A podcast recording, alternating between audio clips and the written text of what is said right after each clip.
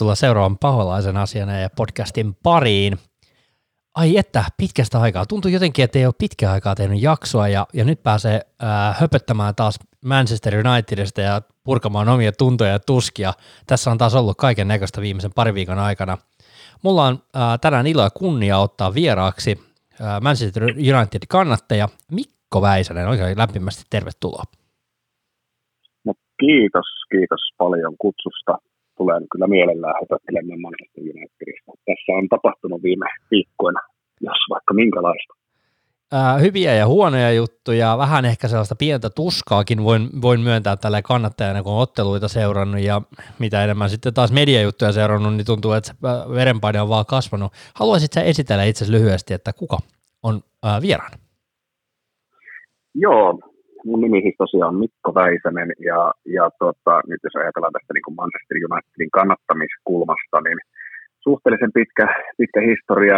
Muistan ensimmäiset paljon liikaottelut katsoneeni joskus, mitäpä mä sanoisin, 80-luvulla, luvulla, kun tuli tota, totta, totta, TV2 joskus neljä huitteissa aina lauantai-ilta, iltapäivisin. Taitaa aika monella historiassa mutta olla tämä sama asia.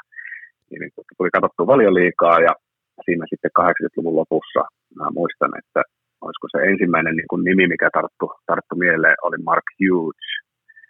Ja tuota, niin siitä se pikkuhiljaa lähti, siellä se siemen laitettiin itämään ja, ja se pikkuhiljaa rupesi kasvamaan siitä sitten varsinaisessa kannattamiseksi ja seuraamiseksi. Ja koko aika askel askeleelta ollaan menty vähän fanaattisempaa suuntaan. suuntaan. Ja tota, kyllä mä tällä hetkellä pyrin katsomaan jos siitä niin tosiaan hypätään sitten alusta tähän pisteeseen, niin pyrin katsoa kaikki, kaikki viralliset pelit mahdollisuuksien mukaan. Joskus aina jotakin joutuu missaamaan jonkun erikoisen syyn takia. Yritän olla mahdollisimman hyvin kartalla ja jos nyt fanaattisempaan suuntaan, niin myös ehkä sitten myös vähän niin kuin analyyttisempääkin suuntaan, että mitä on kaikkea historiasta tapahtunut ja mitä tällä hetkellä, mistä puhutaan varmaan myöhemminkin, on tuo omistajasuhde ja, ja, ja tuota, niin, tämän tyyppisiä asioita tulee tässä paljon, paljon puitua sitten kavereidenkin kanssa. Kaveriporukkaan yllätys yllätys kuuluu jonkun verran United-kannattajia, mikähän saanut meidätkin yhteen aikana.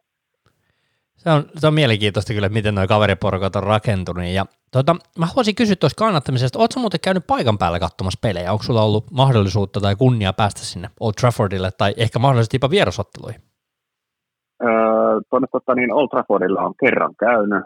Mä sain tota, rouvalta niin 40-vuotislahjaksi lahjaksi matkan Manchesteriin ja olihan mä sitä nyt tietysti pitkään jotenkin niin unelmoinut, mutta mä oikein tajuin, että minkä takia sinne ei tullut sitten niin kuin saada lähettyä. Ja, ja, ja tuota, niin kävi katsoo, siis muutama vuosi sitten Manu Tottenhamin tuolla, tuolla tuota, niin Old Traffordilla 1-0 se päättyi.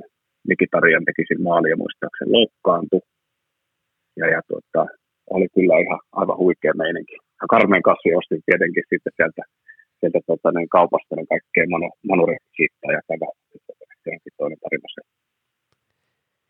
Se on ihan maaginen juttu ja mä, mun täytyy ymmärtää kanssa, että mulla oli sama juttu, että ennen 30 sinne ei jostain syystä päässyt ja en ymmärrä miksi ei se nyt kovin vaikeaa sitten loppujen lopuksi ollut. Liput hommasin tosiaan Suomen kannattajayhdistyksen kautta ja, ja sitten kun rupesi miettimään, että paljon se lopulta se lysti kustanti, niin kyllä se varmaan sehän toimintatonni oli, mihin se painui aika helposti se raha, mutta kyllä mä sanoin, että jokaisen euroarvoinen reissu. Joo, ihan ehdottomasti. Ja tietysti tämähän tuli mulle lahjana, että mä en tiedä tarkkoja summia, mitä siihen meni, mutta äh, kyllähän mä olin, mä, mä olin lähdössä nyt viime vuoden keväällä katsomaan niin kuin pojalleni kuka on nyt kymmenen vanha, täyttää kohta kymmenen, niin tota, lupasin joululahjaksi, että mennään katsomaan Unitedin pelit Old Traffordille ja tälleen salakavalasti sitten häntäkin on tähän niin kuin meininkiin, meininkiin tuomassa. Ja sitten iski tämä korona ja paskatuulettimeen ja sen jälkeen ei nyt päässyt, päässyt tietysti katsoa pelejä. Ja kyllä mä, kyllä mä niin kuin ensi töiksi niin meinaan varata lipun, lipun tuotte ja matkat, matkat peliin, kun tämä tota, niin, tilanne tästä rauhoittaa. Kuulostaa oikein hienolta ja mahtavaa kuulla, että pojastasi ei ole syntynyt Neymar PSG, PSG-fani nyt ainakaan, että jos, jos ollaan saatu, saatu otettua messiin tähän United-touhuun, niin kuulostaa oikein mainiolta. Tota, Joo, kyllä, kyllä se menee ihan just, justiinsa tuolla, mistä Manua täällä eniten katsotaan, mutta kyllä mä itteni luokittelen silleen futisromantikoksi, että kyllä mä tykkään katsoa hyviä pelejä, niin kuin esimerkiksi Mestareiden liigan pelit tulee katsottua joka ilta, kun se Mestareiden tulee, niin valkkaan sieltä jonkun peli ja ja tota, niin onhan se Messi Taronalta, niin onhan ne huikeita ja tietysti CR7, niin olihan se meillekin pelaamassa ja hyvin pelasi. Kyllä juuri näin ja itsellä ihan sama juttu, että mun mielestä on ihan kiinnostavaa myös katsoa eri liikoja ja eri, eri, eri tota noita pelejä, että näkee vähän miten, miten United suhtautuu tämän hetken menoon ja tota, tässä jaksossa me jutellaan Mikon kanssa tuosta Leeds-ottelusta. Otetaan siihen kärjeksi vähän tällainen keskushyökkääjän tarve. Huomattiin ehkä siinä kyseisessä ottelussa, että heti kun Cavani ei ollutkaan avauksessa, niin oli kyllä pientä, pientä vaikeutta siinä pelissä, ei, ei missään nimessä Bielsa Leeds ollut helppo vastusta. Ja, äh, otetaan AS Rooman ensimmäisestä ottelusta Bruno ja Pogba tapetille, koska siinä ottelussa, jos missä – ensimmäisen puoliajan jälkeen jälleen kerran, jälleen kerran toisella puoliajalla United oli löysi peliilo, niin Bruno, Bruno tuntui pääsevän hyvin takaisin kuin jotenkin hyvään formiin ja toivotaan, että se kantaa tulevissakin otteluissa, mutta on ollut pitkään aika takkusta, niin jutellaan tuossa keskikentän tekemisestä tällä hetkellä ja totta kai tähän loppuun me halutaan sitten vielä ottaa toi mielenosoitus ja, ja, ja Liverpool-ottelun öö, tai perutun ottelun kaikki tapahtumat, mitä siellä nyt tulee. Mullakaan siitä nyt ihan täysin aukotonta aikajanaa ja tapahtumaketjua ei ole. Jos olette kuunnelleet, kuunnelleet Unelmien teatterin jakso, niin siinä varmasti ollaan aika paljon puhuttu siellä. Jere ja Pauli, Pauli Manchesterista tota, aika hyvin niputtivat sitä. Ja, mutta jutellaan siitäkin, siitä on, siitä on aika erilaisia, niin kuin, erilaisista suunnista tulleita kommentteja. Että siellä oli – Schmeichelia ja Gary Neville nyt varmaan ehkä yhtenä isompana, isompana nimenä sillä silleen niin kuin huutelemassa ja budjettina totta kai kommentoi muutenkin, mutta tota, näillä lähdetään liikenteeseen. Äh, mulla on jostain syystä käynyt tässä nyt useamman jakson aikana silleen, että kun me lähdetään tekemään näitä jaksoja, niin se ensimmäinen ottelu on yleensä vähän sellainen tylsähkö peli, josta ei enää meinaa muistaa mitään, mutta mitä Mikko, minkä, minkälaisia päällimmäisiä muistikuvia sulla on Leeds-vierasottelusta? No kyllä se keskittyi tuossa tosiaan niin kuin tähän asiaan, että, että tuota, niin se ysipaikan pelaaja, se on aika tuota, niin, kovassa tarpeessa ollaan siinä, että Kavanilla on pientä niin kuin, että loukkaantumis, niin kuin, että loukkaantuu suhteellisen helposti, tai on ollut loukkaantuneena nyt monta kertaa tuossa, ja se ei ole tietysti kovin, kovin mukava asia ollut. ollut. Ja sitten tuota, niin Greenwood ei ole vielä valmis, Marssialista ei tällä kaudella ole siihen ollut, vaikka, vaikka sitä on paljon pelutettukin alkukaudella. Et, et, et, en, en, oikein tiedä, ei se hirveän valosalta näytä, koska ei tuo Kavani meillä hirveän pitkään tuossa ole kuitenkaan. Että se joko lähtee nyt kesällä tai se on maks vuoden, on tämä mun arvio. Ja pitää siihen tilalle. Siihen pitäisi saada val, valmis pelaaja mun, mun näkemyksen mukaan valmis ysi, ysi tilalle. Sitten siellä on niin kuin, tietysti nämä huhut kertoo kaiken näköistä esimerkiksi vaikka Keinistä sun muuta, niin niin mä en ole ihan sata varma, että onko Keinkään se ratkaisu. Toki hyvin on pelannut tuo Tottenhamin semmoisia sana, mutta, mutta, mutta tuota, niin, tämä on vähän haastava, haastava pelipaikka. Siinä on tietysti kasvamassa tuo Greenwoodi, mutta ei se varmaan, ei se vielä varmaan ensi vuonna paikkaa lunasta ysipaikassa, tai ysi, ysipaikalle. Toi on miel- miel- mielenkiintoinen tuo Leeds-ottelu, kun katsoi sitä Rashfordin tekemistä siellä vasemmalla laidalla ja voi voi, kun poika pelaa jalkapaskana tällä hetkellä. Se on niinku, se on niinku sydäntä riistävä. Riistä, äh, Rashford, Rashfordin kohdalla, että Greenwood, kun pelasi, taisi pelata piikki paikalla, jos en ihan väärin muista, niin pelasi ysi paikkaa, koska äh, James oli oikealla kaistalla, jos en ihan väärin muista. Joo, se oli kyllä kovasti juoksemassa siellä. Niin, mikä se sun Mutta... mielipide tästä Daniel Jamesista on, heitetään se nyt tässä samalla nyt, että et kyllähän se kovasti juoksee ja olihan sillä eri, erittäin, mun mielestä sillä oli hyviä paikkojakin tuossa ottelussa, e, ikimuistainen hetki Brunon kanssa, kun juoksivat ristiin siinä, kun kaverit on pääsemässä kahdestaan läpi ja siinä niin kuin se paikka sulaa, mutta kyllä siinä varmaan, niin kuin mä veikkaan, että aika moni tällä hetkellä halkoo hiuksiaan Daniel Jamesin kanssa.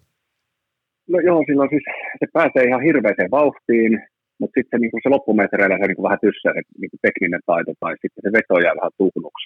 Toki hän on onnistunut muutamassa pelissä tuossa, että hän vähän niin kuin lunasti sitä avauksen paikkaakin itselleen. Toki siinä oli loukkaantumisia ja muita, mitkä varmaan avitti sitä. Öö, hyvin ristiriitainen. Välillä, välillä on niin kuin tosi fiiliksissä Jamesista ja välillä on sitten, että ei, ei, ei, ei, ei taas lähde tulemaan mitään. Jotenkin niin kuin, samantyyppiset fiilikset kuin Marssialin kanssa viime kausi oli niin kuin varsinkin se loppu, loppupätkä oli aika hienoa katsoa Marsialin onnistumista itsevarmuutta. Ja sitten taas sitten tämä kausi on ollut silleen, niin kuin, että miksi ei mikään taho onnistua. Että sellaisia välähdyksiä on onnistumisesta, mutta sitten ei, niin se, ei tule sellaista jatkumoa, että siellä olisi kolme peliä ja jokaisessa pelissä onnistus. Vaikka nyt maalinteossa, mutta peli olisi muuten, muuten hyvä, että tekisi muille paikkoja tai loisi muille tilaa siellä boksista tai muuta vastaavaa. En tiedä, ristiriitaisia tunteita myös, myös Jamesista.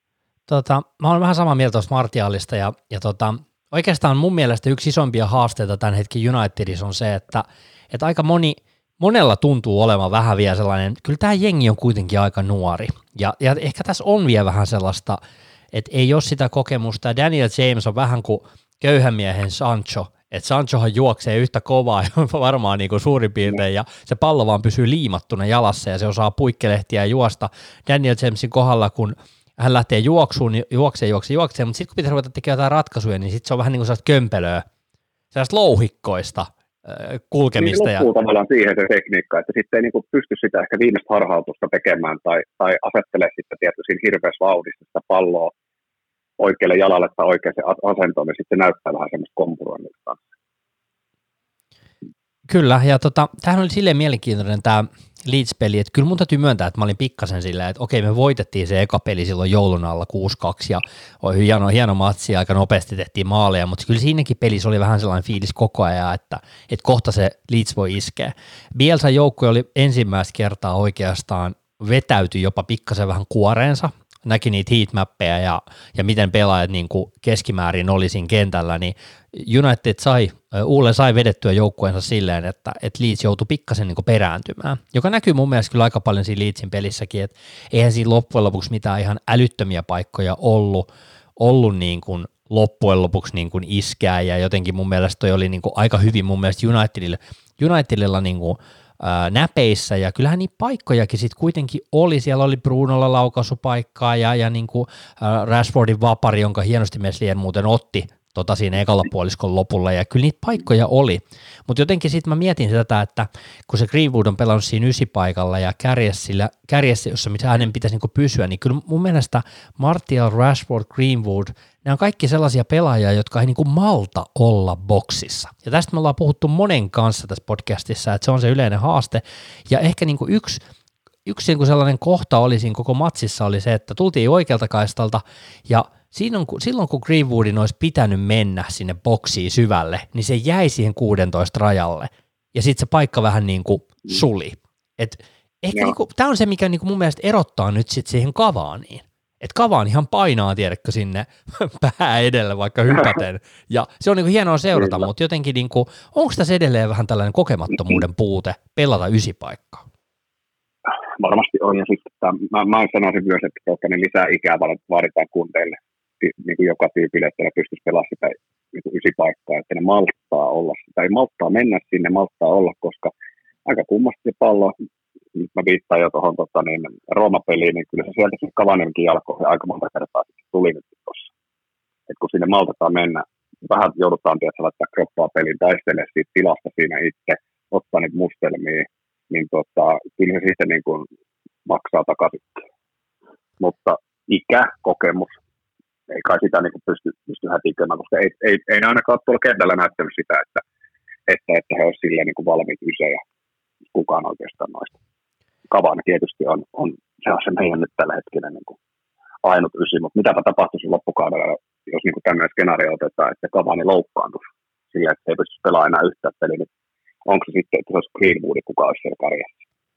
Vaikka et sä laittaisit Kyllä mä varmaan, tota, mä tekisin kyllä silleen, että mä laittaisin Rashfordin silti piikkiin, jos se pystyy pelaamaan.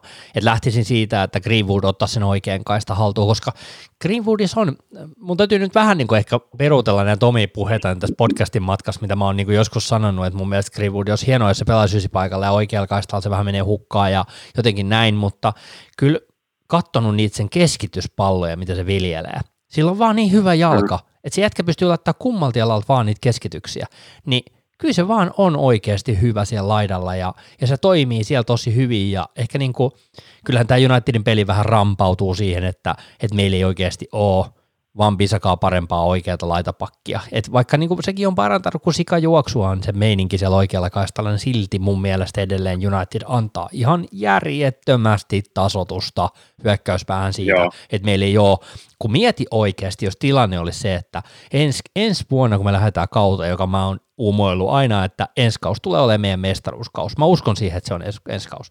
Niin Joo. meillä on Rashford vasemmalla, ehkä mahdollisesti joku, onko, on se sitten Cavani tai hankittu paikka tai Greenwood keskellä, ja meillä on Sancho oikealla. Sancho tuo niin erilaisen juoksuvoiman ja harhautuskyvyn ja niin kuin sellaisen vaarallisuuden oikealle, koska mä oon ollut sitä mieltä pitkään, että, että United on ehkä ollut helppo jopa puolustaa, koska siellä oikealla puolella ei ole ollut sellaista, minne tarvitsisi varata sitä, että hei, tuot voidaan tulla kohta aika kovaa, että sitten sinne vasemmalle puolelle jää niitä Rashfordia ja muita niin kuin vapaaksi, niin Tämä on vaan mielenkiintoinen tämä ysipaikan pelaajan niin kuin merkitys siinä, että, että jos siellä jätkää ei ole lyömässä sitä kahdesta metristä sitä tap-in maalia, niin sitten se on aika, aina pakko pelata siihen rajalle ja rajalta on aika helppo putsata palloja pois ja että kyllä se vähän niin kuin, kyllä. se on iso juttu se Kavaanin presenssi, joka niin kuin näkyy uskomattomina niin, juoksuina. Se tilana tavallaan se, niin. ja sitten tilana sitten muille, muillekin, että sekin pitää ottaa huomioon, jos katsoo sitä kokonaisuutta. Mutta on hauska, hauska tämä, tota, niin tämä rupeaa olemaan vähän silleen niin koomistakin, että Van Bissakasta puhutaan nyt, nyt, että se rupeaa olemaan niin mallia heikoin lenkki tuolla, tuolla tota, niin kentällä ja ei ole pitkä aika, kun se oli niin kuin yksi ykkösjätkistä, että kyllä taso on noussut muilla kavereilla sitten aika korkea, tai niin kuin kovastikin ja mennyt, mennyt ohikin jopa. Ja sit... ei siitä tosiaan ole haastamaan niin kuin sieltä oikealta laidalta kun noustaan, niin ei se, ei se ihan toimi tällä hetkellä. Mä heitän muutaman nimen, ketä voisi olla ysipaikan pelaajia, jotka olisi mielenkiintoisia. Nämä on, sori, mennään pikkasen Fantasy Premier League, vähän haaveisiin, mutta siis totta kai on pyöritelty Haalandia, mutta ihan jäätävä palkka. Ei, en usko. Ja nyt on pikkasen ehkä kaikunut myös Dortmundin suunnalta, että ei ole mitään tarvetta myydä tänä kesänä häntä pois.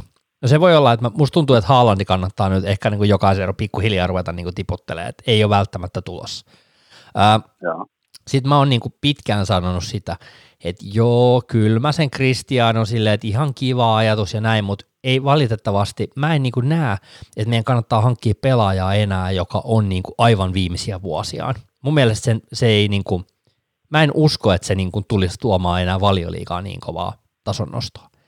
Uh, Harry Kane olisi varmaan niin kuin oikeasti aika, aika, aika kovakin hankinta meille, uh, tehnyt tosi paljon maaleja, aika loukkaantumisherkkä kuitenkin, että onko meillä varaa sitten, että se niin kuin, on puolet kaudesta. Niin se Lazaretissa sitten. Niin Ei. Sitten, se on vähän riskialtis kyllä. sitten Saksassa on onnistunut Andre Silva. en mä tiedä, onko tämä vähän samanlainen kuin Luka Jovic, joka meni Real Madridiin ja floppasi ihan to- totaalisesti, että Saksa on kuitenkin erilainen paikka pelata. Mutta yksi mielenkiintoinen nimi, mä tiedän, että tässä nyt saattaa aika monelle nousta vähän niin kuin käsikarva pystyä, että oot se ihan tosissas. Mutta mm. miten no. olisi Tammy Abraham? Chelseasta. Jaa. Se on, se, on ihan puu, se on ihan puhdas haaste mun mielestä ää, myös Greenwoodille ja Rashfordille. Mä, mä uskon, että se osuu niinku, vähän niin kuin samoihin niinku laareihin, mutta kyllä mun mielestä Tämi on enemmän ysipaikan pelaaja. Mun mielestä se on pelannut oikeasti aika hyviä pelejä. Ja mä ihmettelen suuresti, että miten se ei saa pelata Chelseassa. Se on totta, aika mielenkiintoinen. Mä rupesin miettimään, että voisiko tässä olla samanlainen, niin kuin, voisiko tästä tulla samanlainen tota, efekti, kun kävi tuolla meidän vasemmalla laidalla tuolla, kun Liikki Shaw nosti tasoaan aivan törkeästi Tevesin, ei tuon, tuon, tuon, ei Tevesin, kun Tel- sanot nyt, Tellesin tulon jälkeen, menee joka tuon hyökkäitä puolustajat sekaisin. Niin, niin tota, että se sitten kävisi niin, että sinne ympärillä päijät tai loistamaan, vähän niin kuin Brunokin tuli, niin koko joukkuehan paranti, tai varsinkin ylöspäin pelaaminen. Niin ihan sairaan paljon paremmaksi toi tulla sen, sen verran ylläri nimi, että tota, mulla ei tämän parempaa kommenttia tähän nyt heti ole heittää. Sori, mä poistanut tätä, mutta mun mielestä on kiinnostava juttu. Siitä oli paljon juttua, no. että Moijesian sanoi, että 40 miljoonaa Tammy Abrahamista emme ole valmiit maksamaan. Sitten ne maksoi, mikä se oli se Sebastian Hallerista, joku 52 miljoonaa vai mitä ne maksoi. Mutta siis, tämä oli vaan tällainen, niin kuin mä mietin, että mehän tarvitaan kuitenkin, mä haluaisin, Mä haluan uskoa siihen, että me ei, me ei rakenneta joukkuetta liian vanhoista pelaajista. Mun mielestä meillä pitää olla sellaisia pelaajia, jotka vois olla meillä pitkää. Tämä on kuitenkin ää, näyttänyt mun mielestä kuitenkin kykynsä ja Tämä on vain ihan ajatuksen tasolla, että joo, kyllä mä Harry Kanein kuitenkin sieltä niin kuin nappaisin meille kärkeen, ei sitä voi niin kuin kukaan kieltää.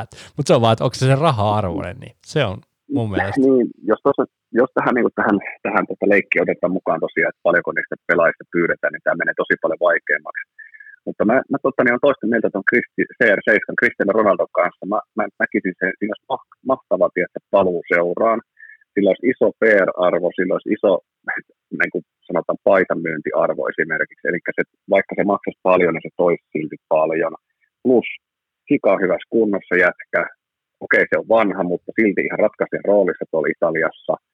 Ää, ja siis kyllä mä esimerkiksi dikkasin ajatuksesta, kun, kun totta, niin Zlatan saapu Manchester United. Joo, oli joo. joo ja sen, senkin jälkeen on niin kuin tehnyt, tehnyt tulosta ja teki sen pari vuotta tulosta täälläkin. Et, et, et mun mielestä me tarvitaan sinne kokenut jätkä, kuka pystyy neuvomaan ja sitten myös olemaan sille, niin kuin, että kuka nostattaa näiden tota, nuorien tasoa ja antaa, antaa neuvoa siellä treeneissä. Ja, ja, ja tota, omalla esimerkillä tämmöinen tyyppinen kukkoilija, tykkää siitä tämän asenteen takia niin ihan sikana, että, että, että se kukkoilee ja tekee tulosta. Ja sen, se oli varmaan ehkä senkin takia tykkäsi siitä, koska niin onhan mun niin kuin all time favorite ollut varmaankin sitten tuo kantona tuolla, tuolla, tuolla, että itsekin tuli pelattua junnuna ja sitten vähän, vähän sitten junnu, junnu jälkeen, kun täällä PK-seudulla rupesi pelailemaan noissa kivarijengeissä, niin aika usein ne kaulukset tärähti pystyy, että silleen niin kuin selkärangassa ja tuo, niin kuin tuo kanttonan meininki ollut, ollut aina. Niin jotenkin mä tykkään siitä, niin kuin siitä että siellä on niin tuommoisia kovia persoonia siellä kentällä, kentällä, että se on liian tasasta. Mutta se on myös vähän toinen juttu. Mutta kyllä mä tuo CR olisi meikäläisen niin kuin ihan ykkösvaihtoehto, vaikka se ehkä sulle olisi niin kuin se sama Harry Keinistä. Se, että se maksaa aivan sairaasti. Se on todella tehokas, todella hyvä target-pelaaja monipuolinen, monipuolinen. Tekee myös, tekee myös peliä tosi paljon, että on pistänyt Sonille aika paljon palloja, et siinä mielessä niin mä näkisin, että Harry Kaneista voisi olla tosi monipuoliseen rooliin myös Unitedissa. Joo, mutta kun tässä on vähän sille, että kutina, että jos Harry Kaneista lähdetään puhumaan liikaa ja se toteutuu, niin Manu A, siis siellä maksetaan liikaa ja sitten sille tulee ihan järjetön kuu, niin kuin toi kuukausipalkka tai siis viikkopalkka, miten nyt sanotaan, palkkataso kuitenkin. Ja mä luulen, että nythän olisi järkevää terveyttää sitä heidän palkanmaksukykyään, koska totta, niin siellä on ihan, esimerkiksi Marsialin palkka älytön, sitten on tota, ton, ton, Dehea. No, Dehean palkka älytön. No se Pogba. näyttäisi nyt merkki siltä, että Dehea olisi varmaan lähössä, mutta tota, niin, sitten jos Harry otetaan ne isolla palkalla ja isolla siirtosummalla, niin tavallaan se, niin kuin se Manun rakentaminen tai sen niin kuin DNAn jatkon kannalta, mistä Uule on puhunut, niin se ehkä vähän kärsisi siinä inflaation ja sitten jos se niin koko muu, muulle joukkueelle pyllistet ja yhdelle pelaajalle sitten tietysti kumarat tuossa samalla, niin mä luulen, että se on aika huono asia kokonaisuuden kannalta. Sitten se dynamiikka ja kaikki kärsii sitten sieltä ja tulee, tulee vähän niin kuin mennä väärään suuntaan. Et ne on vähän vaikeat juttuja tietysti ja toinen asia on tietysti se, että kun me ei ikinä tässä niin kuin live, tai siis tänne hetkisessä tilanteessa, me ei saada kaikkia faktoja tietoa, mitä siellä taustassa tapahtuu. Se on ihan totta, ja kyllä tuossa on aika, aika vaikeita, vaikeita juttuja, ja sitten mä mietin tossakin, että nyt jos julkaistaan Kavanin jatkosoppari, niin tuleeko pelaajaa enää? Ja, ja, ja tuleeko sitä, jos ei myydä Martialia pois? Et niinku, kyllä tuossa aika monta liikkuvaa osa on, ja ehkä tässä täs vaiheessa voidaan jättää tämä keskustelu tähän ja jäädä odottelemaan, että minkälaisia nimiä sieltä nyt sitten tulee. Ja mennä tuohon AS Rooma-otteluun, joka oli mielenkiintoinen silleen, että tuossa Sepän Mikon kanssa ollaan viestitelty aina noiden otteluiden aikana, ja Mikkokin sieltä pikkasen laittoi viestiä, että kyllä meinaa vähän olla jän, jännitystä tämän AS Rooman kanssa, että ei missään nimessä helppo ottelu luvassa. Mä vähän heittelin, että kyllä se varmaan 1-2 maalia voi heilua omissa, että vähän jännittää, miten toi De, De, De ja Tseko kaksikko, että kun pääpalloja ruvetaan viskelemään, että miten se jää kakkoseksi siinä. No, ikävä oli olla oikeassa, että pari maalia heilu omissa, mutta mitä sä oot mieltä Brunon maalista? Olihan upea maali, siis ihan käsittämättömän hieno Pogban esiintulo ja oi vitsi mikä maali. No siis, jos, jos tota, nyt ei mennä ihan heti se maali, vaan siihen yleensäkin tähän Pogba ja Brunoon, että ensinnäkin oli hirveän niin mukava yllätys katsoa, että okei, Pogba on suunniteltu sinne vasemmalla ja tosi ylö, ylöspäin pelaavaan rooliin.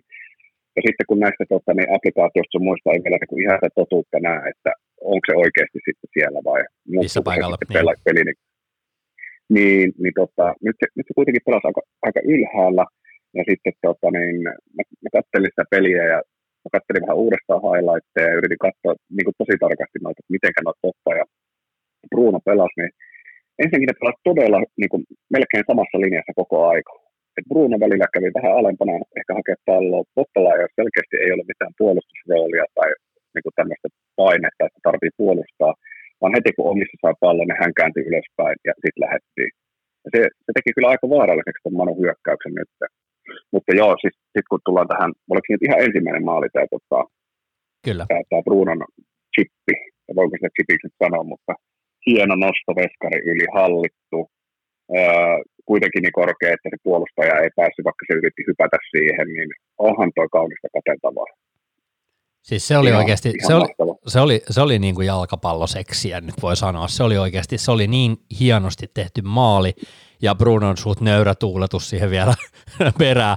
Mä veikkaan, että sillä kyllä aikamoinen korilla tippu niskasta myös. Onhan se nyt maaleja ja syöttöjä saanut, mutta kyllähän se sen peli on ollut tosi tuskasaa.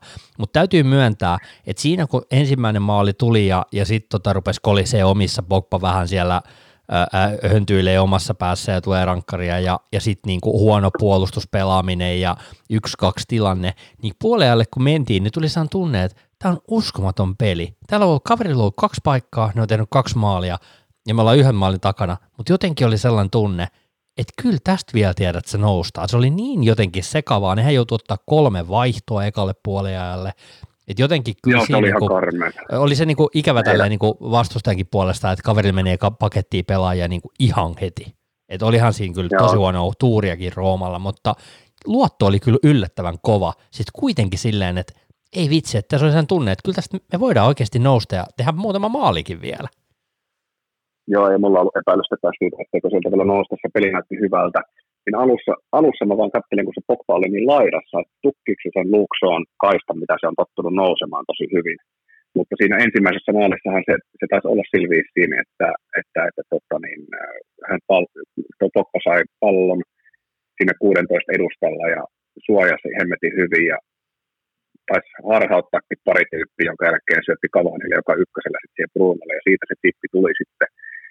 Että et, kyllä se niin kuin poistui sieltä Sean tieltä niin kuin tuo Pogba, ja se oli vähän keskemmällä siinä, että siinä oli kaistaa vetää, vetää mutta tuota, niin, se, se, oli kyllä upea, mutta sitten se taas se, tuota, niin, se Pogban käsivirhe, niin miten, miten sä näet tuon tilanteen, koska sehän, sehän liukui siihen, ja pakkohan sun kädet pitää jossakin, ja sähän et voi vetää niitä tuohon kylkiin kiinni ja vetää ihan pulkaksi itseksi. No, tämä on nämä käsivirhe, tämä käsivirhejuttuhan on ollut aivan farssi koko kauden, kun sitä ei oikein tiedetä, miten sitä pitäisi tulkita.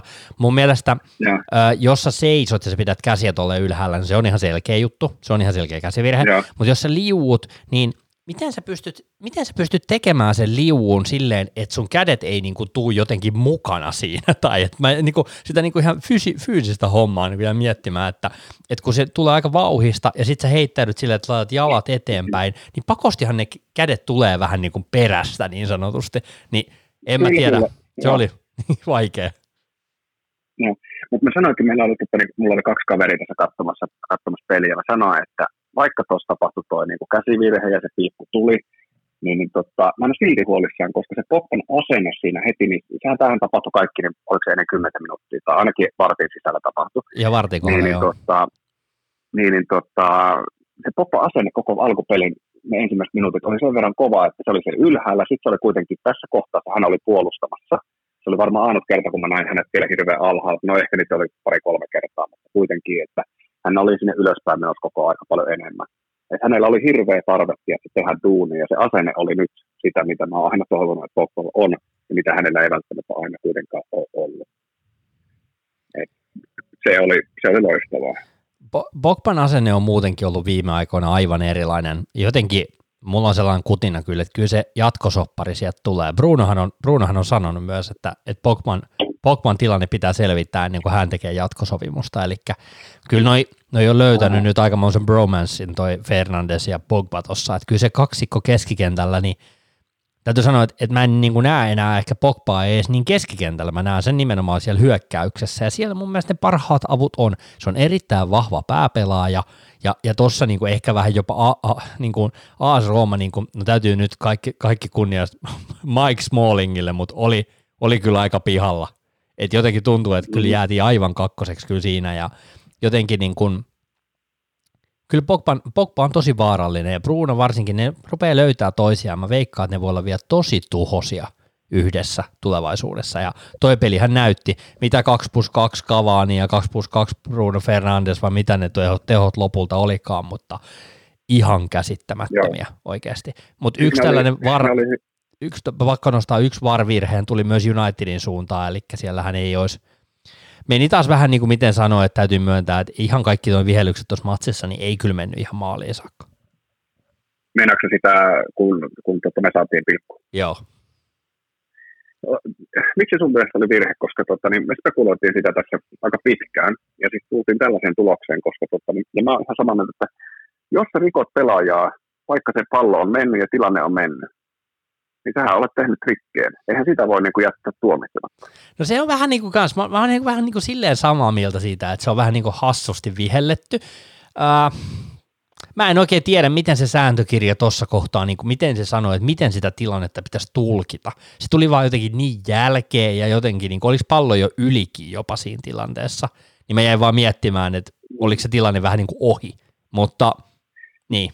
Joo, mutta tavallaan jos miettii, jos karrikoidaan oikein pahasti, että se olisi vielä kauempaa tullut, mutta jalat olisikin ollut tosi pystyssä ja ne olisi tullut tosi korkealle ne jalat siihen tota, niin, kavanin pohkeisiin vaikka. Niin olisiko se silloin ollut niin kuin pilkuarvoinen virhe? Niin, se on ihan totta. Siinä olet ihan oikeassa, että, että onko toi vähän nyt tollainen, että et, niin en, mä, mä en niin. ihan osaa sanoa, mitä toi pitäisi tulkita toi tilanne, että olihan se kyllä vähän erikoinen. No mä tulkitsen sitä niin kuin itse, en tiedä sitä sääntökirjaa oikeasti, mutta siis mä tulkitsen tosiaan näin, että, että jos sä teet tuollaisen rikkeen, missä sä tuut jaloille, ja se on pilkkualueella, niin oli se pallo mennyt tai ei, niin kyllä siitä pitää, että vaikka pallo olisi niin kuin toisessa päässä kenttää ja sä siellä potkit jotain nilkoille, niin kyllä siitä pilkku vihelletään. Että, että, tuota, niin, näin se, varma, näin se varmaan on. Joo, ja sitten, ja sitten mikä mulla meni tunteisiin oli se, että Virkkunenhan heitti siitä niin kuin ihan hirveät kierrokset päällä, että oikeusmurha ja kaikkea muutakin, mitä se mylvi siellä monta minuuttia siellä tota, niin selostamossa. Joo, mutta sillä menee aina, sillä menee aina yli. Joo, joo, joo, mutta tota, niin, no se siitä. Mutta siis mun mielestä se oli pilkku. Smalling tuli jaloille. Äh, Smallingin pelistä Smalling tuli Bruno ja Pogba jaloille ja tota, niin kävi koko ajan tekemään semmoista pikkupahaa niin, niin tota, koko peliajan. Et kyllä hänet oli, niin kuin, hänelle oli annettu tehtäväksi rikkoa meidän keskikenttää ja Brunoa ja tota, Pogbaa selkeästi. Että hän oli siellä semmoisena varjona plus, että siellä jaloilla käytiin koko ajan. Että ei ollut kerta aika kaksi, kun, kun jompikumpi noista oli turvallaan sen takia, että, että, että, että tuota, Smalling antoi vähän kyytiä. Mutta tämä on niinku sellainen juttu, mikä, mitä me ollaan kohdattu nyt vähän niin kuin koko kausi, on se, että Brunolta pelataan peli-ilo pois sitä vedetään jaloille ihan surutta ja, ja tuomarithan ei niin kuin, tartu siihen, vaikka ne on mun mielestä ihan näin United-laseinkin, niin ne on todella, ää, ne on todella niin kuin, kovia jaloille tulemisia ja sitten se on vähän sellaista, että antaa poikien pelata. Niin kyllä mua, en mä sinänsä ihmettele yhtään, että mähän meinaa niin kuin suoraan sanottuna vituttaa toi touhu.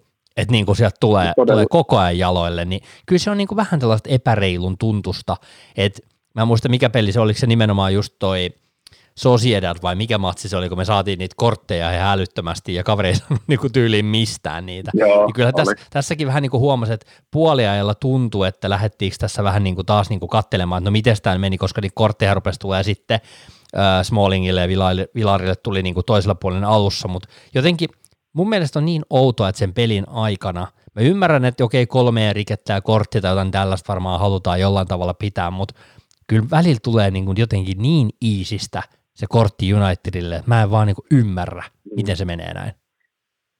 Joo. Toi, mikä mua ärsyttää just nimenomaan tuossa, että kun siellä rikotaan, niin siellä tullaan takapäin, pikkusen annetaan potkua tuonne akillesjänteeseen. Ja kun, tiedätkö, kun se menee poikki, niin se on sitten pitkä, pitkä tiedätkö, niin kuin sairastuminen. Ja se ei tarvitse paljon pahaa kopsua, kun se jalkaa muuten semmoisessa huonossa asennossa tai jotain. Niin, tiedätkö, vähän niin kuin tarkoituksella haetaan tällaista pientä, pientä tiedätkö, niin kuin, ja siinä se, saa, siinä se on niin lähellä tavallaan sitä loukkaantumista, että Ja kun tämä futis ei ole kuitenkaan sellainen kontaktilaji, että missä voidaan potkia nilkoille. Että toki siinä voidaan muuten, muuten niin kuin ottaa kontaktiin, kontaktiin mutta tuollaiset niin pitäisi saada mun mielestä pois. Toki mä katson sitä United-lasien kautta, ja mua, niin, jos Brunon peli, peli ilo vielä pois, niin se katsomisen ilo viedä aika pitkälle pois, kun tiedät, että tapahtuu kaiken näköistä tuollaista, niin se on hermo kiristyy sitten aina telkkari ääressä. Tota, ei, äh, Brunon huonoihin, otte, huonoihin otteisiin ei mun mielestä olla pelkästään peliilon puuttuminen syynä. Mun mielestä siinä on paljon myös sitä, että kyllähän se jätkä osataan ottaa nykyään ihan eri tavalla poiskin myös siitä pelistä. Että se on niin ollut yksi, yksi niin kuin huomattava juttu, mutta tota, kyllä mä täytyy sanoa, että kyllä sille lepokin tekisi terää.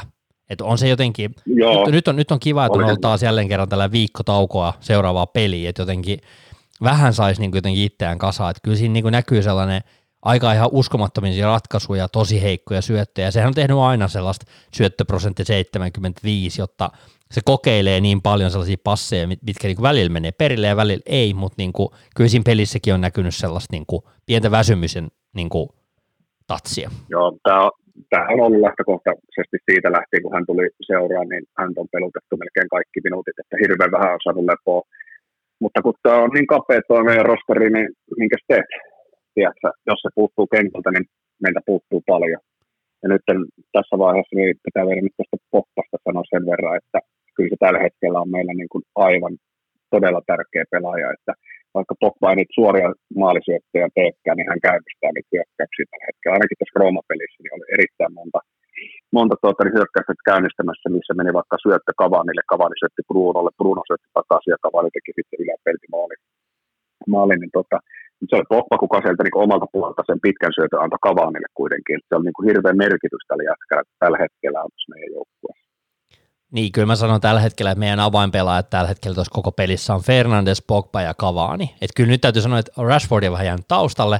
Mun mielestä on ihan kiinnostavaa nähdä toi Masonin rooli, että kaveri tulee kentälle aina jossain 7-5 kohdalla ja 10 min saa kentälle ja se tekee voittomaalin tai maali ylipäätään. Et mun mielestä on hienoa nähdä, että se saa niinku, silloin hyvä, hyvä meno kanssa silläkin jätkällä, että nyt tämä tällainen niinku tasapainoilu ton rosterin kanssa, niin voisi sanoa, että McFred on ollut aika lailla niinku se keskentän pohja, pohja ja sitten uskalletaan laittaa enemmän kavereita niinku ylemmäs. Ja me lähdetään, lähdetään sillä kaksikolla, mutta, mutta tota, mun täytyy kysyä sultakin, kun mä kysyn tätä nyt vähän jokaiselta, että mikä sun kanta tähän Van de Beek-hommaan on, että torstaina mennään kakkososaan neljän maalin etumatkalla, ei missään nimessä ole taputeltu tämä ottelupari, mutta olisiko nyt paikka laittaa Van de Beek kentällä? Olisin nähnyt monta eri tilaisuutta, missä olisi voinut Van de Beek olla avauksessa. Toivoisin sitä, että sitä pelutettaisiin, mutta mä en tiedä, siis jossain vaiheessa mä kuulin, että oliko se alkukaudesta huhua, että hän on vähän niin kuin ei niin motivoitunut treenaamaan. Tiedätkö, että hän ei jää vetelle, että tekee niin omia, omia treenejä siihen loppuun, kun aika moni muu jää, tai että kai muilta vähän niin ehkä oletetaan, vaikka se ei niin sanotusti sopimukseen kuulukaan. Että olisiko tämä nyt siellä taustalla, en tiedä. Mutta, mutta ei sen peli, no okei, oliko se, mikä peli se nyt oli, oli kun tuota, niin, hän sitten tuota, niin, tuli ihan lopussa kentälle ja mun mielestä se viimeisen syötö antoi aika, aika hyvin siihen, tota, mä en muista millä kombinaatiolla se meni, mutta ykkösellä se siihen keskellä jatkoi ja joku sitten maalin teki. Kavani, Kavani, lait, Kavani laittoi sisään sen, se oli se ihan, ihan tota 3-1 peli Burnley vastaan mun muistaakseni. Jep, just se. Niin tota, ristiriitaiset tunteet, odotukset oli sika korkealla, kun hän tuli, mutta tota, niin nyt kun hän pääsi pelaamaan, niin on ollut tosi vaikea niin kuin arvioida ihan yksittäisten pelien kohdalla, koska pitäisi semmoinen rutiiniomana peli päästä ajaksissa vähän erilaisessa roolissa ollut, tai meidän pelitapa on vähän erilainen. Mä antaisin sille tiedätkö, mahdollisuuden tämmöisessä tilanteessa. Niin tämä on nyt se paikka. Meillä vaihto, vaihto, niin, on meillä vaihtoehto siihen, että jos peli ei kuule tiedätkö, niin kuin 60 minuuttiin, niin kyllähän se niin kuin siinä nähdään sitten. Ja, ja jos meillä on huonossa tilanteessa, niin mitä siinä meillä on, meillä on aika hyvä niin kuin tilanne tehdä ja olisi paikka tässä mun mielestä leputtaa sitä Bruno. Niin, tämä on nyt mielenkiintoinen juttu siinä mielessä, että kun tuota Liverpool-peliä ei pelattu tosiaan sunnuntaina ja meillä on viikon tauko nyt tässä ja me matkustetaan sinne Roomaan pelaamaan ja mä oon miettinyt sellaista, että missään nimessä ei kannata nyt ajatella näin, että meillä, meillä olisi kaikki mahdolliset U23 tai U18 junnu pelaamassa. Uulelle ei ole varaa tippua tästä kupista me, me ollaan niin lähellä finaalia, ja kerrankin semifinaali niin kuin kammo saadaan rikottua, jos tämä nyt me klaarataan. Tässä on isot panokset, mä uskon, että me lähdetään aika vahvalla kokoonpanolla. Mä uskon, että tuossa on ehkä niin kuin paikka, paikka nyt ottaa sille Brunolle se lepo ja antaa sille Van de Beekille se paikka. Mä veikkaan myös, että Bogbakin on penkillä, ihan vaan sen takia, että me pelataan tosiaan viikonloppuna Villaa vastaan vieraissa, ja nyt kun katsoo tuota sarjataulukkoa, joka on muuten superkiharainen ja kiinnostava tällä hetkellä ton top nelosen kanssa, ja tuolla nyt on jotkut on heitellyt jo pistemenetyksiä tuosta Liverpool-ottelun myötä, puhutaan siitä tuossa myöhemmin, niin me tarvitaan pisteitä myös valioliigassa, ja, ja tota, Uh, joo, ei olla vielä niin kuin menetetty mestaruustaistoa, mutta mä uskon silti, että jonkinnäköistä lepoa varsinkin hyökkäyspelaajille tullaan näkemään, että jotenkin varaa on antaa ö, ehkä siihen, että et ei ole ne ihan kovimmat kärkijätkät kärjessä, mutta kuitenkaan ei ole varaa ottaa siitä, että omissa rupeaisi heilumaan heti pelin alusta saakka. Eli kyllä mä vaan uskon, että tähän peliin lähdetään kuitenkin aika niin kuin motivoituneena ja uskon ja toivon, että me lähdetään hyvin hereillä tähän matsiin, että otetaan se alku varsinkin hyvin, että, että jos kaveri painaa kaksi maalia siihen heti alkuun, niin kyllä siinä voi ruveta puntti tutiseen voi. Mutta pitää muistaa, että Roomalla loukkaantui viikko sitten niitä pelaajia. Se oli, se oli tosi harmi, varsinkin se niiden veskan, että mä en tiedä missä kunnossa se veskari nyt on, mutta se kakkosveskari oli aivan susi. Että sillä meni se viimeinen, se Greenwoodinkin veto, niin sehän vähän imi sen oikeastaan sisään. Että, että, että, mutta että sieltä lähti mun mielestä, mikä sen, mun mielestä oli paras pelaaja, se, oliko se Spinazzola tai joku vastaava, kuka joutui Joo, Spinazzola lähti pois, joo. Joo, ja, ja tota, niin mun mielestä niin kuin vaikutti Rooman niin kuin ihan parhaalta pelaajalta. Toki Mikitarian se, se ensimmäinen maali, kun se syötti, niin onhan sillä niin kuin se peliäly edelleen kohdallaan niin kuin yhtään niin kuin väheksymättä sitä.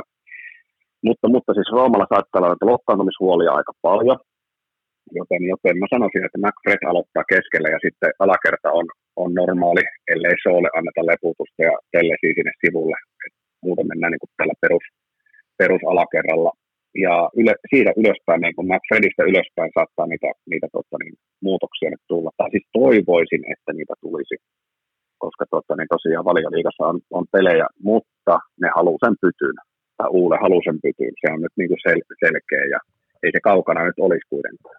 Mun on vielä kysyttävä yksi ennen kuin mennään tähän äh, Liverpool ja mielenosoitus ja tähän keskusteluun, niin tota, äh, mä en tiedä, ootko tutustunut yhtään tuohon äh, keltaiseen sukellusveneeseen tai miten Arteetta meno vaikuttaa tällä hetkellä. Tosiaan siellä 2-1 voitto äh, Villarealille Arsenaalia vastaan ja viime hetkellä tekivät tosiaan, tota, ton, jos en ihan väärin muista, niin päättyi 2-1 kuitenkin se peli. Niin tota, mikä sun fiilis on siitä, kumpi soveltus Unitedille paremmin? Mäkään on nyt ihan hirveästi keltaisen sukellusveden pelejä katellut, mutta kyllä se vaikuttaa aikamoiselta se Villareal, että olisiko siinä Unai Emerillä nyt aikamoinen päänahka arsenaalista ensin ja sitten finaalissa vastaan vai Mä en oikein tiedä. Mulla on vähän sen tunne, että onko Arteetasta muodostunut jonkinnäköinen mörkö, koska me ei olla voitettu arsenaalia. Öö, mä sanoisin silti, että arsenaali olisi meille ehkä, ehkä silleen parempi vastus, kovia nämä molemmat tietysti, mutta siis mä sanoisin parempi sen takia, että me tunnetaan sen pelitapa hiukan paremmin kuin Villareal ihan vaan siitä syystä ja tutustumatta aiheeseen sen tarkemmin. Mä veikkaan myös senkin takia, että meillä on nyt ehkä vähän jätkät paremmassa tikis kuin silloin, kun me ollaan aikaisemmin kohdattu. Mä sanoisin, että Pogba, Fernandes, Cavani on vähän erilaisessa tikissä kuin silloin. On, on, on, on. Ja sitten toisekseen espanjalaiset nyt engit on aika hyvin pärjännyt tuolla Englannissa kuitenkin. Ja, ja niitä ei niin kuin missään nimessä pysty niin kuin aliarvioimaan. Että, tuota, niin, mutta kyllä mä sanoisin näin, että tällainen niin nopeasti heittämällä Arsenal olisi mieluisampi, mieluisampi vastus. Siinä saisi kuitenkin vähän semmoista niin kuin, myöskin tämmöistä niin kuin, paikallisotteluhenkistä juttua tuonne tietysti, niin Englantiin ja katso, kotikatsomoihin ja muuta. Tämä on mun fiilinki tästä aiheesta. Mietipä, kun mestareiden liigassa pelattaisiin City, Chelsea ja Eurooppa-liigassa pelattaisiin Arsenal, Arsenal Manchester United, niin olisi se kyllä niin kuin neljä, neljä englantilaista joukkuetta niin kuin finaaleissa. Ne olisi aika hurja, hurja homma, mutta tota, näillä, näillä puheilla ja toiveilla mennään tuohon seuraavaan Rooma-peliin, mutta sitten voitaisiin mennä tähän sunnuntai-farssiin. Mulla oli sellainen jännä, jännä fiilis tuossa sunnuntaina tuosta pelistä, että, että voi tulla aikamoinen kahina ja aika, aika hyvä peli ja meillä on isot panokset siinä – Liverpoolin voitolla, niin City on mestari ja, ja tota, Liverpooli tarvii tällä hetkellä kipeästi pisteitä, että ne pääsee neljän joukkoon. Siinä on, siinä on kova homma eilen illalla, Hammers otti vielä voiton ja, ja tota, Chelseakin otti voiton, jos en ihan nyt väärin muista, ja, ja tota, se paine on kova, mutta tota, peli ei ikinä pelattu, tuli iso mielenosoitus, oliko, oliko jopa tuhansia United-kannattajia siellä ja suomalainen Pauli Loukollakin podcastissa ollut mukana, mukana oli raportoimassa Viasatille sieltä ja, ja tota, kyllähän tämä niin sitten, kun siinä vaiheessa, kun päästiin jopa kentälle saakka, niin kyllä mä siinä vaiheessa olin silleen, että okei, että nyt tämä taitaa ollakin itse asiassa aika iso juttu. Mitä päällimmäisiä ajatuksia sulle tästä koko hommasta? Onhan tämä niin tämän Superleague uutisoinnin jälkeen niin ollut aikamoista hulabaloota nimenomaan hulabaloota ja kaiken kunnon, kunnon myrskyä on ollut tavallaan niin kuin fanit vastaan omistajat useammassa seurassa tämän super, superliikan myötä ja, ja, ja tuota, niin, siis mähän, en, mähän en tiennyt tästä, niin kuin, mitä, mitä siellä, niin kuin, että siellä oli mielenosoituksia tulossa, koska mä olin ihan tässä pihahommissa koko päivä ja katsoin, että okei, nyt tuli kokoonpanot ruvetaanpa tsiigaamaan ja näyttää hyvältä kokoonpanot. Silloin mä laitan sullekin viestiä Muista. Ja, ja tuota, mikä, mikä, tilanne siellä onkaan, avasi telkkari ja siellä on ihan päällä jengi, jengi siellä kentällä. No sitten jos mennään siihen taustoihin, että mistä se johtuu. Eli tässä protestoidaan siis tota, niin, vastaan ja, ja tota, miksi heitä vastaan protestoidaan. Jos käydään niin kuin nopeasti se, että ne tuli muistaakseen 2005, kun ne tuli niin kuin omistajaksi, ennen se yksi Mal- Malcolm Glazer niistä oli osta, ostanut jo pikkuhiljaa vähän omistusta tuosta Unitedista. Ja pointtihan on varmaan niin pitkälle se, että he ei paljon kommunikoi fanien kanssa, ja sitten toinen asia on se, että ne on pumpannut kaikki rahat pois sieltä. Ja tähän ei, niinku, tähän niinku, ei mene kenenkään logiikka, ei fanien tietenkään katsoa, että minkälaisella laseella tahansa, niin tuohon on niinku ärsyttävää ja niinku, voiko täällä muuta kiroilla vittumaista. Si- siitä, siitä, siitä, se on, sitä se on ollut ja, ja kyllä tässä tapauksessa varmasti, varmasti voi. Tuota, ää, mun mielestä tämä on niinku kaikista hämmentävintä, kun rupeaa katsoa noita talouslukuja, just tuumailin tuota Twitteriäkin, että, että on mielenkiintoista, että Manchester United on antanut rahaa Glazer Familylle kuitenkin sen niinku enemmän – kun ne on käyttänyt ylipäätään siirtoihin tai mihinkä kaikki. United on ainoa, ainoa seura, joka maksaa osinkoja, jos on väärin, oike, oikein ymmärtänyt tämän homman. Ja, ja se raha, mitä sieltä on pumpattu ulos siitä Unitedista, on ihan äärettömän iso. Ja mä oon sitä mieltä, että niin että tämä keissinä, niin mun tarvii sanoa muutama statementti, että en missään nimessä hyväksy mitään väkivaltaa tai paikkojen tuhoamista tai mitään tällaista. Mun mielestä ne videot, missä potkitaan niin kuin jotain ovia auki, että päästä sinne stadikalle, niin siinä tuhotaan ja muutenkin siellä tuhottiin paikkoja, niin ne ei ole missään tavalla mitään hyväksyttävää. Mut, ja ja sitten yksi asia, mitä mun mielestä tälleen niin kuin suomalaisena sohvamanagerina ja podcastin pitäjänä, niin en, en, en niin kuin voi millään tavalla samaistua siihen tunteeseen, koska – se, että sitä tehdään paikalliselle omalle seuralle versus se, että miten tällainen etäkannattamisen kautta, niin kyllähän tässäkin on niin kuin aikamoinen, että, että vaikea, vaikea niin kuin ymmärtääkään ehkä ihan täysin, että miltä se tuntuu niistä paikallisista toi keissi, mutta mä oon miettinyt paljon myös tässä tilanteessa sellaista, että, että niin kuin, oliko tämä niin kuin, kun mä uskon, että se tavoite on ollut saada se peli niin kuin peruutettua niillä kannattajilla, että sen takia siinä on menty, että on saatu se, niin kuin se tilanne niin äärimmilleen, ja että oliko tämä niinku ainoa keino, että kun pelkkä somehuutelu ei riitä, niin pakko tehdä jotain vähän dramaattista tai jotain tällaista niinku isompaa, jotta – se katse kiinnittyisi siihen hommaan, koska kyllä toi niin kuin, että peli perutaan, Sky ei saa sitten TV-rahoja, jonkinnäköisiä sakkoja siitä tulee aivan varmasti seuralle.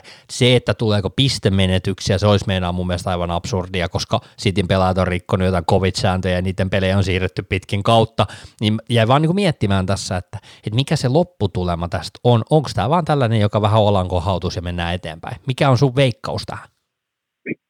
Ei se voi olla olankohautus enää, koska nyt ensinnäkin se, että fanit, niin kuin kannattajat, nämä perus Manchester Unitedin lädit oli siellä niin kuin ihan rauhaomaisessa mielenosoituksessa. Sitten siellä oli pari sataa, jotka sinne kentälle tosiaan meni, mutta huomio saatiin sillä. Ja tuota, sitten tuli tämä avoin kirje, oliko se eilen tuli julkisuuteen Glazer Familylle kohdistettu avoin kirje, se oli neljän kohdan tämmöinen niin kuin Vaatimuslista. Toimintamalli, että mitä, niin, vaatimuslista, toimintamalli, miten voitaisiin tätä asiaa lähteä purkamaan, johon siihen avoimen kirjeeseen sisältö kuitenkin mun mielestä semmoinen piilotettu uhkaus, että, että, että tota, niin, me emme halua kukaan ei halua, että tämä toistuisi, tai jotenkin näin se oli siinä kirjoitettu.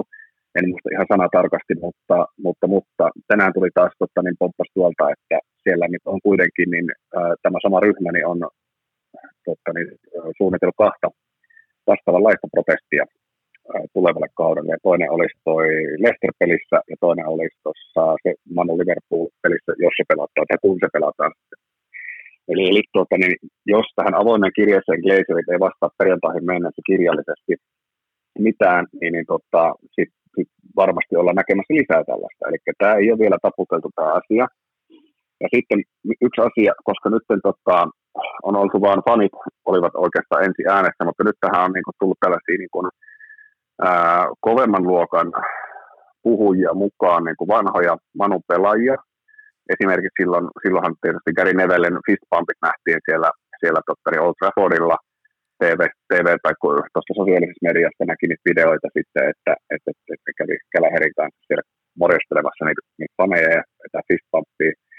Ja hän on nyt aika niin kuin väkevällä suulla ruvennut arvostelemaan lasereita ja tätä, että nyt tämän tilanteen pitää muuttua. Tämä on varmaan niin kuin ollut tulehtunut pitkä, siis on ollut tulehtunut pitkä aikaa, mutta nyt se niin kuin on tavallaan ketsuppipullo poksahtanut nyt auki siitä. Ja ää, mä luulen, että tämä on loppukauden asia, mikä Manussa rupeaa on todellakin päällimmäisenä, että mä toivon, että sieltä se yksi, yksi tota, niin pytty tulisi tuolta Eurooppa-liigasta, mutta tota, niin loppukausi voi olla melkoista hurlumheitä tämän osalta.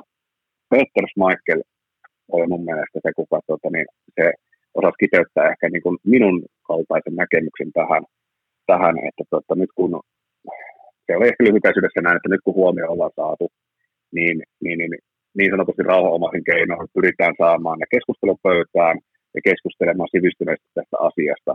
Mutta sitähän tässä on nyt niin kuin vaadittu niin sanotusti vuosikausia, että nämä laserit osoittaisivat jotain kiinnostusta tähän seuraan itse asiassa niin yksi asia, mikä hiertää on Old Traffordihan, siellä oli hyvät kehityssuunnitelmat aikanaan olemassa, mutta niitähän ei ole kehitetty, että niin kuin Old Traffordin vaatisi niin kuin perusparannuksia aika paljonkin itse asiassa. Niin tämän tyyppi, pumpataan niin kuin itselle fyrkat ja ei, ei niin kuin seuraa, seuraa niin kuin, tai Traffordille laittaa yhteen, niin nämä ne hiertää ja ja, ja tuota, Michael tosiaan mun mielestä kertoi niin kuin, silleen, niin kuin ihan sivistyneen näkö, näkökulman tähän, että, että yrittäkää keskustella mahdollisimman paljon ja päästä niin pöytään. Ja Manun joku virallinen lausuntohan tässä oli nyt nettisivuilla myöskin, että haluavat jatkaa ylläpito, keskustelun ylläpitämistä. Mutta kun tässä on taas niin kuin se ongelma, että varmaan siellä niin kuin Manussa ihmisiä on, ketkä seurustelee – tai siis keskustelee tuon tota, niin, fanien kanssa, mutta sitten tulee glazereiden joku omi, tai me, fanit ainakin näkee, että joku päätös tulee glazereiden suunnasta tai joku asia, mitä tehdään. Ehkä se liittyy tähän rahan pumppaamiseen ulos tai sitten, ettei perusparanneta tätä Old Traffordia ja niin edespäin. Niin, sitten se niin korpee yhtä kuin sieltä, niin kuin, ja sitten tietysti tämä Superliiga niin oli viimeinen, viimeinen niitti, että fanien kanssa ei kommunikoida yhtään, vaan, vaan niin kuin tullaan julki, että tämmöisiä ollaan menossa. Niin, niin, niin tota, kyllähän siitä aika moni, moni kannattaja on käynyt kuumana. Mun kanta epäilys on se, että tämä voi olla tässä kuule loppu, loppukauden verran valioliikassa katsotaan, katsotaan näitä tota, niin, protesteja. Ja en tiedä, miten sitä pelataan. Että, ja se on varma, varma että SA tai valioliika niin, tota, määrää jonkun tyyppisiä uhkasakkoja tai sanktioita siihen, että jos tämä toistuu, niin mitä sitten tapahtuu ja tuleeko pistemenetyksiä. Tuleeko se, että jos me saadaan pistemenetyksiä, niin, niin ja päästäänkö me vielä niin ne, tuolla, tota, niin neljän sakkiin, eli tuonne Champions Leagueaan.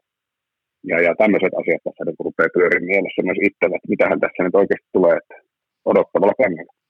Niin, tässä on tosi paljon mun mielestä liikkuvia osia ja, ja tällaisia niin kuin pelkästään superleakojen jälkeen oli sellainen fiilis, että nyt jos koska tarvittaisiin niin kuin ensinnäkin A, Van der Saaria on huhujen mukaan heitelty jo, että, että Van der Saaria voitaisiin houkutella Ed Woodwardin tilalle.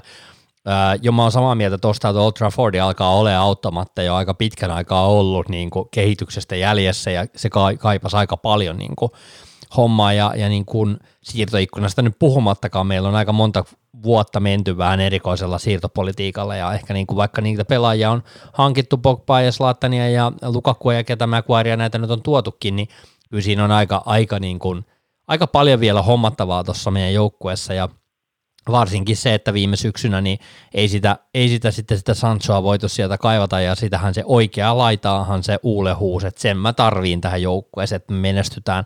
Sen takia mun mielestä toi ero liika kärkeäkään ei ole hirveän kova, että nyt, nyt pitäisi oikeasti kyllä niin kuin jotenkin lyödä se paine siihen, että sitä panostusta tulee.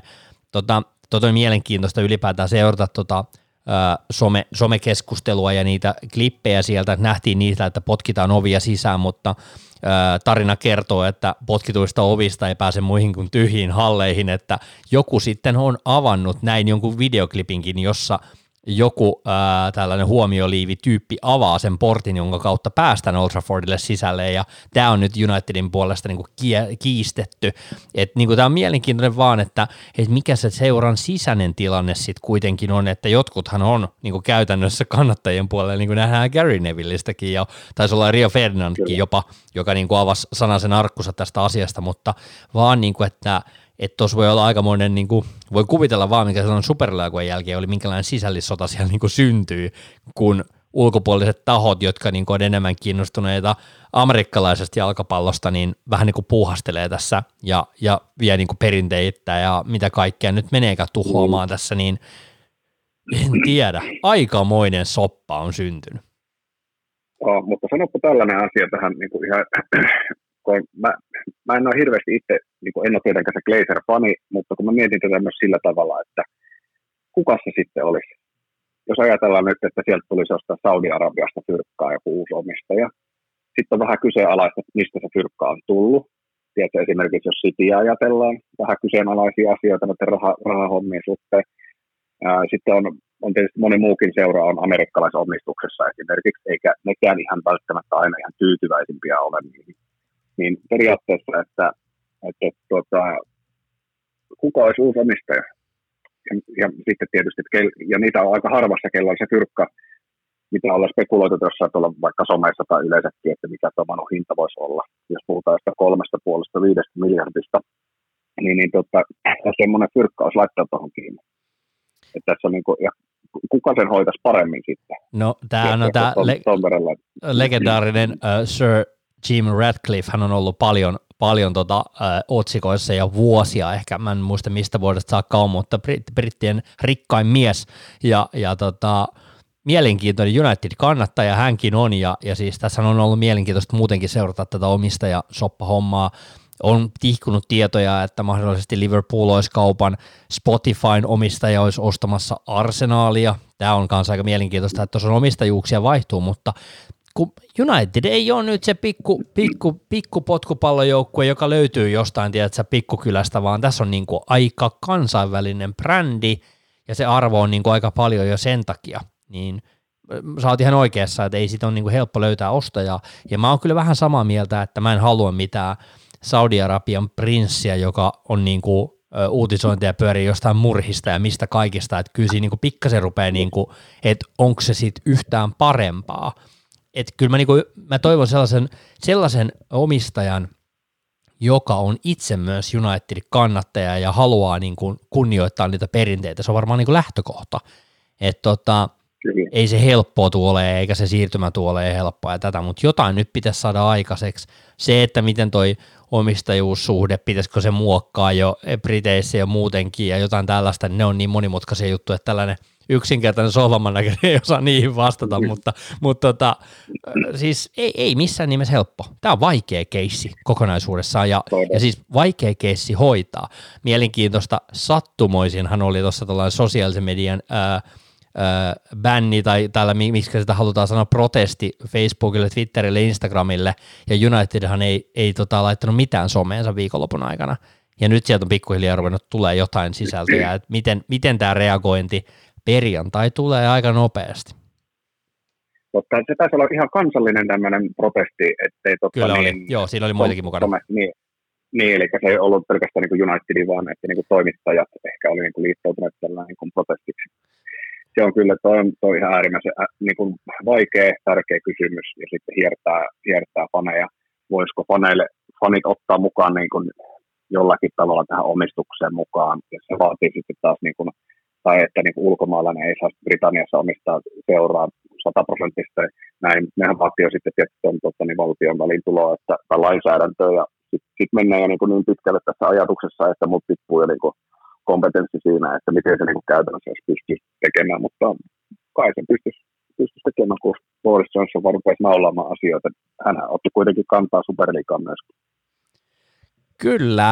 Tota, onko sulla jotain täydennettävää tähän keskusteluun? Minusta tuntuu, että tällainen niin tunti rapistiin menemään tuossa ja olihan tuossa aika paljon agendaa, mutta tota, mikä, millä fiiliksillä nyt eteenpäin? No, tota, mulla on yksi juttu, kun tota, se, mä jotain, jossain kohtaa kuuntelin tätä podcastia ja tota, siellä oli aina jotain erikoisia kysymyksiä, että jotain erikoisuuksia, tiedänkö, tiedänkö minä, että to, no, nostanko esille, niin mulla oli yksi erikoisuus tai tämmöinen ehkä niin semmoinen knoppitieto ja kysymys sulle.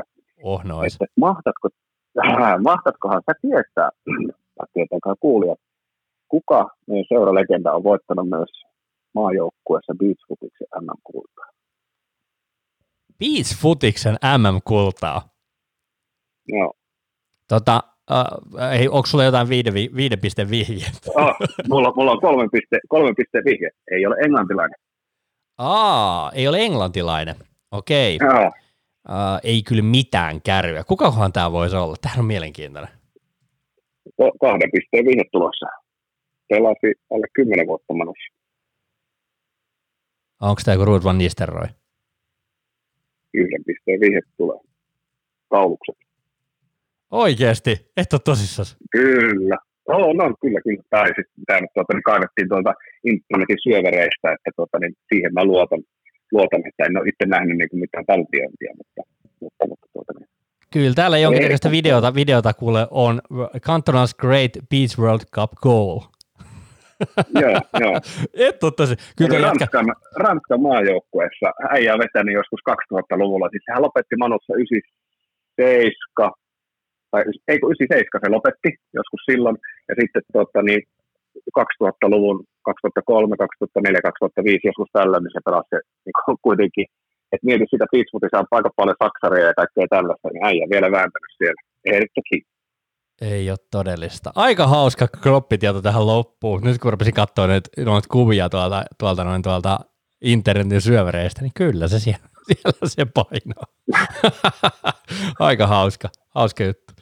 Ja, mutta siis ilo, tästä ilon kautta kohti, nyt torstaina on peli, ja kyllä mä niin kuin lähden siitä, että klaarataan, tai sitten toteukkari lähtee tuosta niin tuonne Kyllä, kyllä, mä, kyllä mä sanon kanssa, että mennään telkkarikaupalle sen jälkeen, jos, jos ei klaarata sitä torstain peliä. Mutta tota, hei, kiitos tosi paljon Mikko vierailusta. Oli hauska höpötellä sun kanssa tästä Unitedista.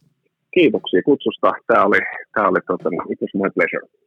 Ei mitään. Me kuullaan seuraavan kerran kuulkaa. Seuraava jakso on numero 99 ja se te nauhoitetaan ensi viikon maanantaina – eli viikon päästä, ja, ja sitten ruvetaankin miettimään sen jälkeen, kuulkaa, sadan, sadannen jakson spesiaalia, joka tulee todennäköisesti olemaan kauden niputtavat jaksot, joten siitä lähdetään eteenpäin. Kiitos kaikille kuunteluista, me palataan seuraavan jakson parissa. Morjes!